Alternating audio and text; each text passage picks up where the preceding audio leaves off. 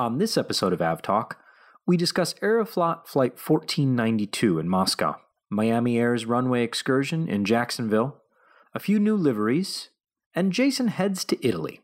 Next week, we'll have a special extended conversation with the Air Currents editor in chief, John Ostrower, about the 737 MAX and the steady drip of news about how the airplane was developed and what Boeing is doing to get it back in the air.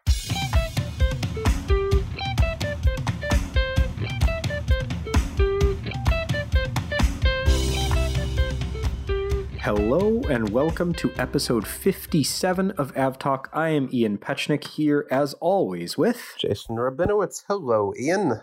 Hello, Jason. I am here in Chicago as always. As always. But you, sir, are not in New York. No, I am in Florence, Italy today. I will be in Rome tomorrow and flying back on uh, Alitalia on their new route to Washington Dulles on Friday. So that's exciting because your life is difficult and your life is hard and I have what's the word I'm looking for? Sympathy for you, sir. Oh, well, thank you. This this particular week has not been uh, so terrible. I cleared my schedule for a last minute trip. I was thankful enough that I didn't have anything major and said, "Yeah, what the hell? I'll go have some pasta in Italy." Because so what okay, could be worse? Well, what was the impetus for this particular trip? It's uh, as I just said that Alitalia launched a brand new route to Washington Dulles Airport. So Milan to Dulles. It's a new route for Alitalia, one of their few new uh, long haul routes as of late. And they wanted to generate some buzz that hey, we have a new route. So I am helping them create such buzz by, um, you know, flying on a flight and then going home the airline industry is a strange business. It is. It is. But I'm I'm proud of you for for falling on this particular sword. There, yeah. This one, if uh, someone had to accept it, I'm okay with it being me. I, I like pasta, and the pasta on board. I'll tell you, I've always heard very good things about their catering on board, and every bit of it was correct. It, it's some of the, the best business class food I've had in a, a very long time.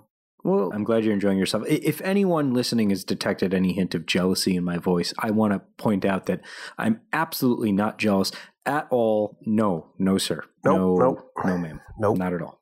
All right. Let's kind of uh, get into the week that was because it was a not a good week. It was a week. It was certainly a week. The weekend was went from from bad to worse, as it were. So I guess we'll take things in, in chronological order. And the first kind of bad was the Miami Air 737 was flying from uh, Guantanamo Bay, Cuba to the Jacksonville Naval Air Station and suffered a runway excursion on landing and ended up in shallow water at the far end of the, the runway. Yeah, it's an odd route for anyone wondering that, but it's a military charter flight to rotate uh, military personnel and their families from Cuba, uh, specifically Guantanamo, back to the U.S. And this flight was operated, as Ian said, by a Miami Air 737 that rotates itself between TUI and Europe in, in the summer and Miami Air when it is in the, the low season. And they uh, were landing at the Naval Air Station in some particularly bad weather. The, the radar cells that I saw over the field at the time were, were pretty mean looking and we don't know why they overran the runway overran the runway. Was it mechanical issue? Was the runway contaminated? Did they land long? We don't know at this point but the aircraft did exceed the uh, length of the runway ran over the fair amount of grass at the end of the runway. There was no EMAS there to help slow the aircraft, and it came to rest on the bank of the river and thankfully wasn't submerged. From all the pictures, it was actually quite amazing that everyone was coming out of the aircraft with life vests on. They had the rafts out since it was an ETOPS equipped aircraft. And that's very rare to see really any of that equipment used, even in a, a water situation. Yeah, it was something that, you know, everyone, all, all of the humans that were on board were okay. A, a story that came out, uh, we're recording Tuesday, the 7th of May, a story that came out, I believe, yesterday, Monday, said that, well, all of the human passengers on board were fine. There were a number of pets on board in the cargo hold, and sadly, the the pets did not make it out of the aircraft, and so that was a, a very kind of sad note to, uh, that I was reading about yesterday. But all of the people on board made it out okay. 21 people transported to local hospitals in good condition. So, a situation that could have been much worse, but still quite bad. Yeah, so we'll keep you updated when the NTSB and their enormous staff that they brought to this incident. I think how many people did you say they, they were dispatching? The NTSB team was 16 people. That's that a went lot down of people. to down to Jacksonville. Yeah, I was I was well, I was surprised by that. Yeah. by how large the the NTSB Go team was. I mean, yeah, that's- 16 people sounds excessive, but they got to do what they got to do. and and so they're they're doing what they're doing, and, and they've been keeping everyone updated, you know, via their Twitter account and with press conferences and things like that. So so we'll, we'll keep everyone updated on the the investigation as it proceeds. Then the following day in Moscow, there was a what started as a radio failure became a general emergency, became a hard landing and excessive fireball when Aeroflot Flight 1492 returned to Moscow. Yeah, and I think hard landing doesn't even begin to uh, capture how hard that landing, or I guess the, the second landing truly was after some video came out. So the initial report was the so the the flight Squawk 7600, which is the the generally you know accepted not accepted code but the the standard code for communications failure radio failure. If you can't use your radio you you squawk 7600 and and then work the problem letting air traffic control know that you're having communication issues. That changed to 7700 when they were on approach to the runway. And then the first images that we saw were from the terminal area, if I've got my geography right. And that showed an aircraft on fire sliding down the runway. Right. Um, and, and so everyone at first, I think, assumed that the aircraft was on fire and landed on fire. Because it was it was Uh, moving at a pretty good high rate of speed when that video started. Right, right. It, it was, you know, it basically captured the the second half of the runway into where the aircraft came to rest. But uh, then a second video emerged and told not the full story, but a bit more of the story and changed the narrative quite dramatically. Right, right. And and so what that showed from the the opposite perspective, the other side of the runway showed the aircraft making contact with the runway and then gaining altitude again and then making contact with the runway very hard. And that immediately caused a fire. And from the pictures that we've seen afterwards, the video that we saw, the you know, the initial video, that was uh, just a massive fireball. Yeah, so they had. We don't know what exactly the cause was as of yet. There's speculation in initial reports that there was a lightning strike that potentially caused some sort of system malfunction on uh, the Sukhoi Superjet SSJ 100. I, I don't know what kind of systems would cause like a, a cascading failure that went from radio failure to general emergency to. Uh, causing such a, a harsh bounce and then hard landing. But I guess that's for the Russian authorities to figure out. And unfortunately, they've already reported that the flight data recorder was badly damaged from the extremely intense fire, but the cockpit voice recorder apparently survived quite in good condition. Yeah, and and the thing that is really, I mean, other than why did the aircraft crash or suffer such a hard landing and, and then catch fire, other than that, the the thing that's really generated a lot of conversation and, and some surprising conversation, I have to say, from from people who who I thought would know better, is, is the discussion about the passengers who were seen taking their belong uh, not belongings but uh, carry on luggage, their bags with them in the evacuation. And for anyone who's not a first time listener, we've talked about this before. It happens every time. And, you know, we've talked about how at some point it's going to get someone killed. And it seems, I mean, you know, we, we don't have all of the information yet, but it seems now would be a very good time to to re to continue that conversation because 41 people lost their lives. And if there's even a minute chance that fewer people would have died had people not grabbed their bags, then then I think this is a conversation worth continuing.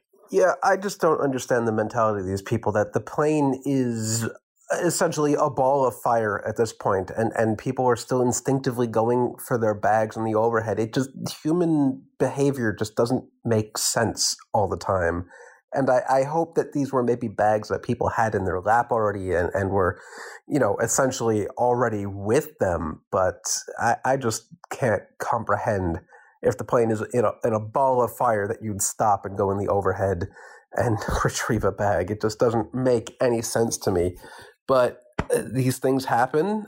Whether or not the Russian authorities analyze the video and decide to prosecute anyone that has been seen with bags on board is certainly an option, and I hope that they do explore that. But some of the more dramatic headlines I see of is this finally going to be the impetus to ban carry on bags from the cabin? And the answer is don't be ridiculous. No, that, that's that's not really an option.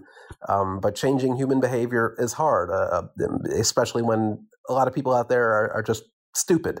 Um, their first thought when the plane's on fire is, grab a bag. That's it's going to be really hard uh, behavior to change, but ugh, it's sad. Should it, should it be part of the safety briefing? It already is in many airlines. But I mean, it, not. I mean, should it be not part of the safety, but but should it be more of a focus in the safety briefing? I think many airlines have to start rethinking their safety briefings. It needs to be less of a, a, stupid comedy and song and dance. And, and I know that helps to try to capture people's attention, but it simply doesn't work.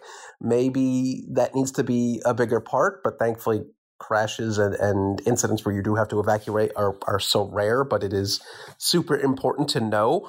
But people ignore the safety briefings anyway, so you can say it all you want, but people are at yeah. the end of the day they're going to ignore it, and then we end up with these headlines of maybe we should have locking overhead bins, and uh, just just no, that's it's not not going to happen. That's not going to be a thing. I don't think the the flight crew had uh, time to shut off the engines after they were on fire, let alone find a button to lock the overhead bins. Right. I mean, it, and it's like you know we, we can kind of get to the the discussion of the the paradox, the safety paradox, where you you you know you make things so safe that you know people aren't cognizant of what can happen when things go bad. Right. And there was a they, they, don't have a sense of the true level of risk. Right. And there was literally a story I saw today about a couple who was flying, I believe it was Air New Zealand, and who refused to listen to the safety briefing or just even look at the safety card. And they delayed the flight, and Air New Zealand flight attendants and the crew kicked them off the flight, which uh, bravo to them. I wish they would yeah. make sure people are paying attention in the safety video on every flight and actually ensured that people sitting in the emergency exit are able to comprehend the instructions and speak the native language because all too often I observe that flight attendants don't really care or really go through the mo- the motions to take the time to figure out if the people in the exit row are actually capable of doing what they're doing. Because how often do you see fairly elderly people in the exit row because they paid to be there for the extra space? But is the 85 year old guy really the the person who you want in charge of getting that window exit open yeah, I mean, it, I, in my experience, I, I think some folks have been either you know I'll question their ability to to operate the emergency exit, and but then it, I will say that sometimes I have seen flight attendants move people around. Oh, totally. Where they've sometimes. made a judgment call. But yeah, it, I mean, it's it, that where they've made a judgment call to, to other time or the time when they don't, where it could potentially be a problem. Like I get boarding processes very hasty; it has to be done quickly. But at the end of the day, if there's an emergency. I want someone who's able to read the language that the safety card is in and is able to give a, a verbal yes when they're asked. And all too often that doesn't happen. Yeah, I mean, yeah. Well, then there there are apparently a number of things that we need to work on. So, Jason, you're in charge oh, okay. of this particular project. I'll dispatch uh, 16 members of the NTSB to get a working group going.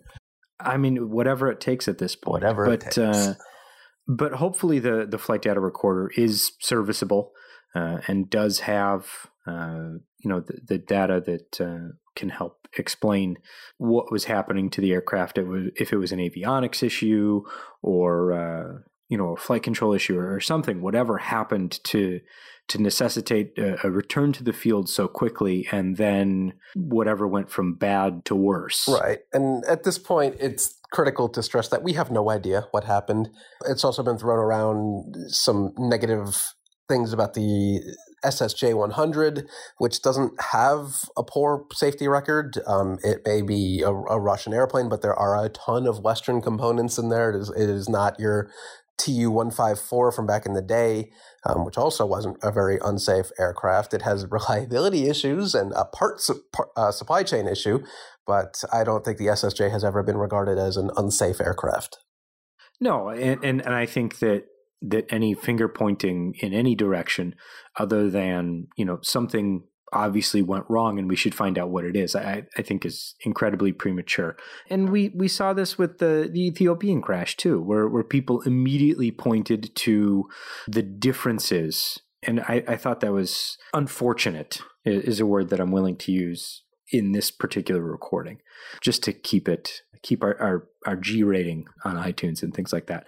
But uh, you know, it's there's a, a, a time for you know wondering what could have happened and and a time for saying well no it was obviously you know the inferior you know could, no we, we don't know anything at this point it would be you know premature to to speculate on that other than to say that something went wrong and hopefully they can find out what it was Yep, I guess uh, we'll keep you updated in a couple weeks. Hopefully, we'll know a bit more. So, the situation in Venezuela is both fluid and confusing. Confusing, yeah. And we've reached a point where the FAA went so far as to issue an international security NOTAM to U.S. operators only are bound by this, but other airlines often or other other regulators often uh, see you know the FAA's what the FAA is saying and uh, either follow suit or, or, closely tack to something you know something similar. And, and, so the FAA has said that no U.S. operator may operate below flight level 260, which is 26,000 feet, effectively barring U.S. airlines from operating into Venezuelan airports. Yeah, not that there's anyone, any U.S. airline operating to Venezuela. I think American canceled uh, that route a few weeks or months back at this point. Yeah, there were no passenger flights, commercial passenger flights that were affected by this, I don't think. But this barred, you know, any US operator from flying there. So that it didn't affect necessarily too many flights, but what it did was is kind of set a, an interesting, you know, an interesting bar for operations. Air France made a U-turn on one of their flights last week and then has started operating flights to Martinique so they can pick up a new crew so they don't have to overnight the aircraft. Which I'm in, shocked that they still were overnighting in, in, in Caracas, for that but, long. Uh, but some, you know, European carriers are still operating there. Uh, Euro, Euro Atlantic is operating for TAP. And, and Iberia still has their flight. So I mean, things are things are still going, but the situation could could evolve a bit. Yeah, there's still a few other airlines. Uh, Copa from Panama actually that's kind of it right now, isn't it? um, yeah, except it's, for it's some domestic list. airlines like Laser flying uh, MD-80s and uh, cargo. Oh, and, uh, I, we, we, should not forget Plus Ultra. Plus Ultra, yeah. I don't know. Uh, their their one plane is operating to somewhere, and I guess this is really an effort to prevent cargo flights from operating to Venezuela from the U.S. I would suppose. Yeah, I mean in in the notice it was you know a safety issue you know concern for possible you know projectile launches yeah. and, and things like that. So you know similar similar uh, notices have been issued for for various places. Ukraine uh, for instance eastern ukraine was is noted similarly and and various other places. So not not necessarily an unusual uh, notice but a notice to take notice of as mm. as the situation evolves Shall we take a quick break? I'll let you go enjoy some gelato, and we'll come back and hear about another trip you took last week. Way ahead of you.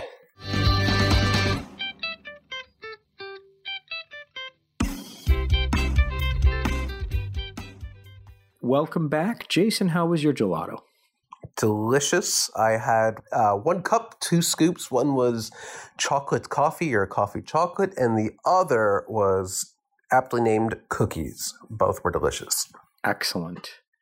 I'm glad you're enjoying yourself. And now I want to hear about your trip to Chicago uh, that took place just after we recorded the last episode. Right, and you were supposed to be there, but you chickened out and didn't show up. Chickened out isn't so much a word. Uh, I wish I could have been there, but alas, I was unable. Yes, so I went, uh, took a day trip to Chicago, not for uh, hot dogs and to meet up with Ian for a change, but I went to uh, very disappointed. But I went to see United's new livery announcement, which uh, unfortunately leaked out the night before anyway. But I still went to see some friends in the plane in person, and uh, yeah, it's not a new livery so much as it is a refreshed existing livery. I guess you could say. Yeah, a, a revised, an evolved, maybe new-ish um, yeah. So the United yeah. titles are, are much larger. The engines are blue. The the swoosh, the the cheat line is now a swoosh on more aircraft than just the seven eight and and uh, Max, which is still grounded, by the way. No update there. Uh, it's growing on me. It's I growing like on me. I I like it less and less each day. Really? So we're going the opposite direction. We we are, and usually we're pretty in sync about these sorts of but things. You but you haven't I seen just, it in person. No, no, I have not seen it in person yet. But I just I just don't what bothers me is not the not the titles because I like the larger title. Yeah. That, and, and I like good. that I like that deep blue. But the lighter blue that they used on the tail, it just it grates. And I don't know why. I can't put my finger on it. I just don't like it. It's cartoonish. Well, I'm liking it more and more. I, I have yet to see it in uh, out and about at an airport, and I probably won't for a while since uh, I don't see United all that often, especially at JFK since they don't operate there at all anymore. But I don't know. I'd, I'd be interested to to get your take on it once you see it in person. Yeah, I mean, and and I'll I'll get my chance, you know, soon enough.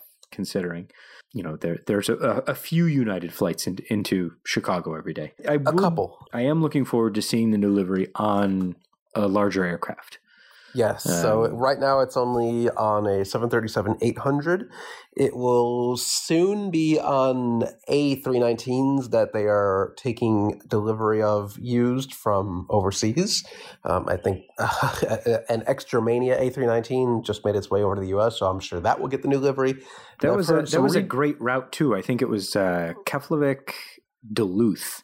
Yes, I'm, which, I'm not sure why. Why not?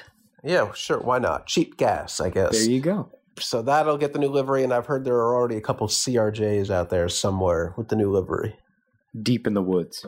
Definitely not the CRJ 200 I was on two days ago. That thing, definitely not the new livery on that one. so yeah, we'll, we'll we'll see what it looks like. But I just I it, it grates on me. We would uh, would love to hear you know everyone's thoughts on United's kind of. I mean, and and this was, you know, admittedly not designed to be a new livery. It was designed to be an update of everything United had been working up to uh, at, at, this point. So it, you know they didn't they didn't kind of fail on a new livery metric, but it, it's it's okay.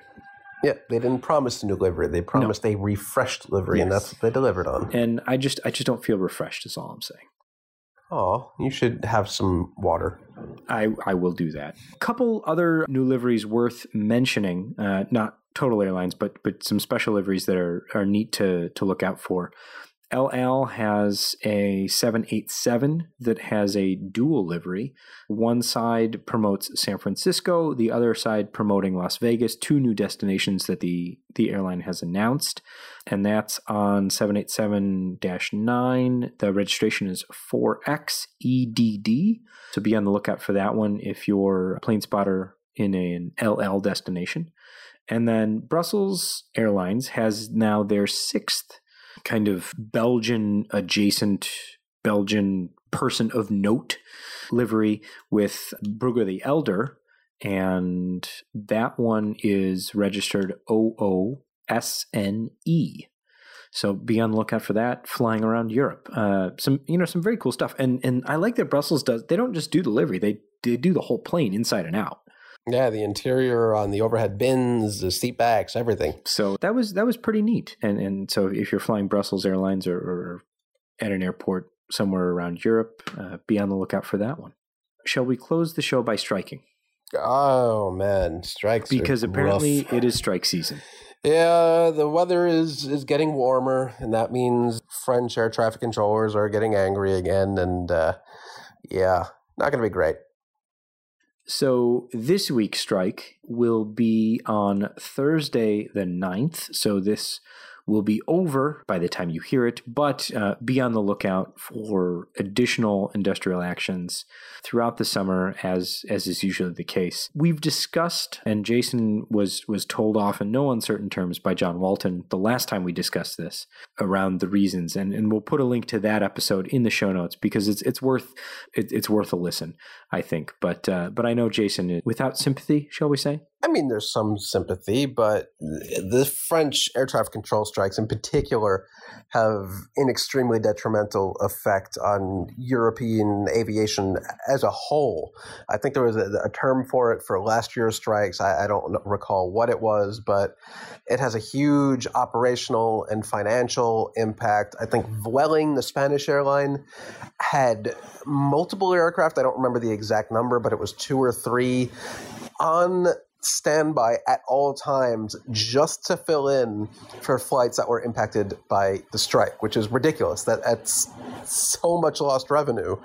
But France is going to France. I mean, this is the country that literally has to put out at the beginning of summer a strike calendar so you know when the railroads in France are going to be on strike so you can plan around it. Like it's it's it's crazy to me at least they're polite enough to produce a calendar. Yeah, yeah. It doesn't help when you you have to travel on a particular day, but sure, advance notice is always good. All right. Well, I'll let you go back to your gelato. Thank you. Uh, enjoy the rest of your trip, and and we'll hear more about uh, your return in our next episode. There's gonna be some more pasta.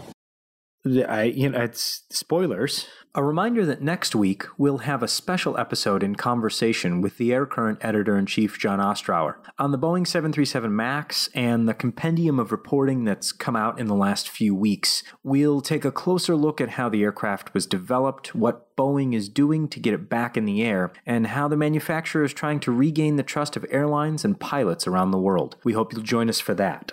This has been episode 57 of AvTalk. I am Ian Petchenik here, as always, with the gelatinous Jason Rabinowitz, and thank you for listening.